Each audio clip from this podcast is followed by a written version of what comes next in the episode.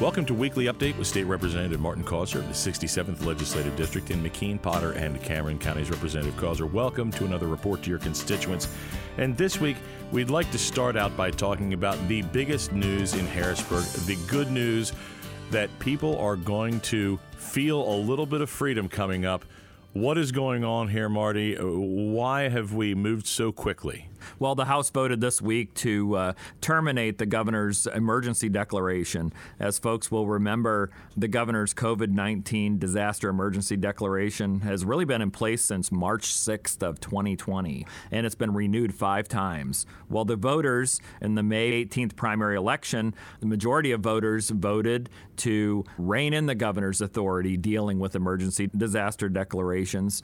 We need to restore our system of checks and balances in the Commonwealth and this week, we moved forward House Resolution 106 that would fully terminate the governor's COVID 19 disaster emergency declaration and bring us back to a state of normalcy where the different branches of government are working together the executive, the legislative, restoring that system of checks and balances. I heard a lot about folks saying that we needed to have better communication. Obviously, the governor was not living up to his end in that. Also, this week, we had a lot going on with those who are supporters of the Second Amendment. It started out with a rally. We also have some legislation that is moving through the House. What's going on?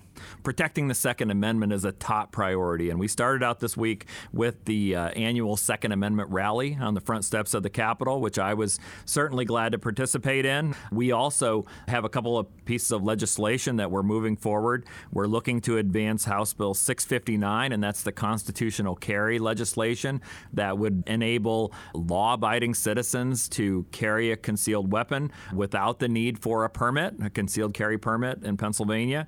22 other states have that, and uh, we're looking to uh, advance that here in Pennsylvania.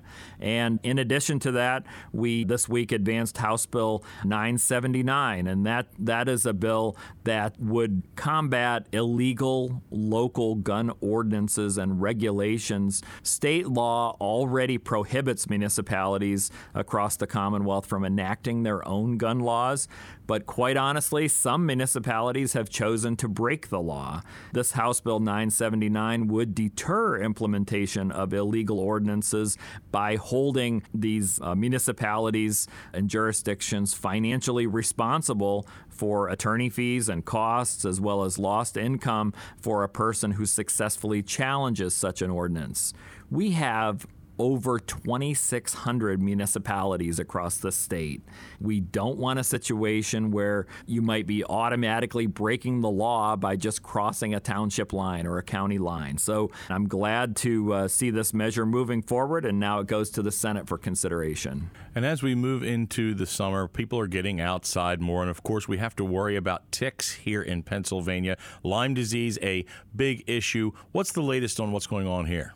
Well, Pennsylvania has one of the highest rates of Lyme disease in the country. And this week, uh, we moved forward legislation to help in the aid of treatment for Lyme disease. House Bill 1033, sponsored by my colleague, Representative Kathy Rapp from Warren County, would require health insurers to provide coverage for Lyme disease when it's ordered by a healthcare practitioner. Insurance companies need to be providing this coverage, and I'm glad to see this bill moving moving on to the Senate for consideration. And finally, Representative, I understand that you're participating in a ceremony this weekend to honor a fallen soldier. Talk to us about what's going on here.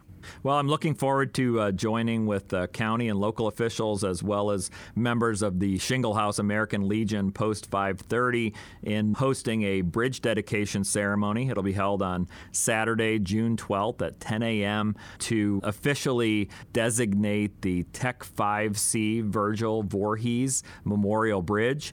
Tech 5 Voorhees grew up in the Shinglehouse area and was killed on March 24th, 1945, in Germany fighting in World War II. And uh, would certainly encourage folks to join us for this important dedication. It's going to be held at the bridge site on Honeoye Road in Sharon Township, just outside of Shinglehouse. Representative Causer, thank you for this informative report to your constituents and tune in for another weekly update. State Representative Martin Causer.